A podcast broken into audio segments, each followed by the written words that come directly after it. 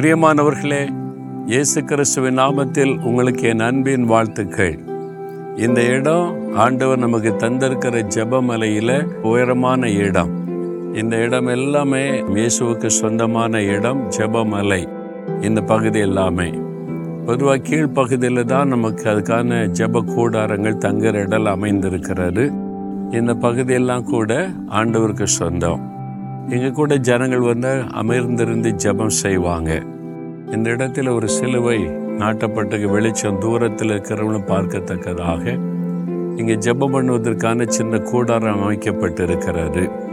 இதை வந்து ஜெபத்துக்காக பயன்படுத்துவாங்க. சரி இந்த நாளில் கத்தர் உங்களுக்கு என்று வைத்திருக்கிற வசனம் என்ன தெரியுமா? மீகா ஏழாம் அதிகாரம் பதினைந்தாம் வசனம். உன்னை அதிசயங்களை காண பண்ணுவேன். ஆண்டவர் உங்களை பார்த்து சொல்கிறார் ஒரு அதிசயம் நடந்தால் தாங்க உண்டு. இந்த மாதிரி பிரச்சனை தேவை நெருக்கம் ஒரு அற்புதம் நடந்தால் தான் உண்டு அப்படின்னு சொல் நினைக்கிறீங்களா? ஆண்டவர் அதிசயத்தை உங்களுக்கு செய்ய போகிறார்.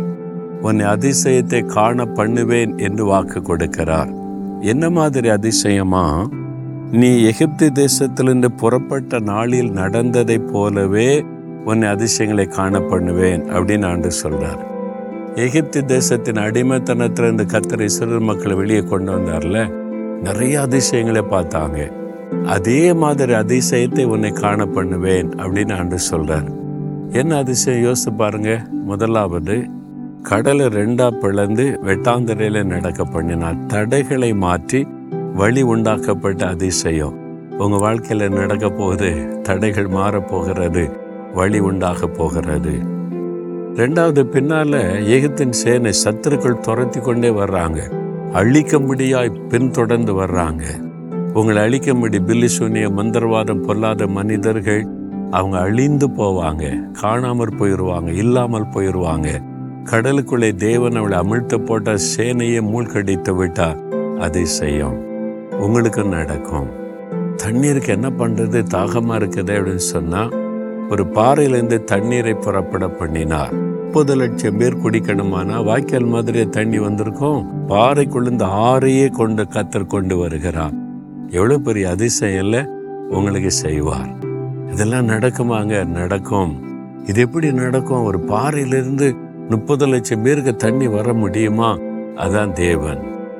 சாப்பிட்றதுக்கு என்னங்க பண்றது? வனாந்திரத்துல ஒண்ணுமே இல்லை. என்ன செய்யறது வானத்தை அந்த மன்னாவை புளிய பண்ணுகிறார்.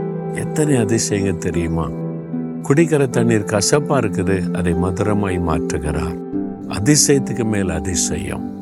அதே மாதிரி உன்னை அதிசயங்களை காண பண்ணுவேன் அப்படின்னு கத்தர் சொல்றார். உங்க குடும்பத்துல உங்க ஊழியத்துல உங்க பிசினஸ்ல உங்க வேலையில உன்னை அதிசயங்களை காண பண்ணுவேன் விசுவாசிக்கிறீங்களா? இன்றைக்கு ஒரு அதிசயம் நடக்க போகிறது. நீங்க எதுக்காக கலங்குறீங்களோ எதில் எதிர்பார்க்குறீங்களோ அதுல ஒரு அதிசயம் நடக்கும். விசுவாசத்தோடு சொல்லுங்க தகப்பனை உன் அதிசயங்களை காண பண்ணுவேன் என்ற வாக்குத்தத்தம் எனக்குரியது.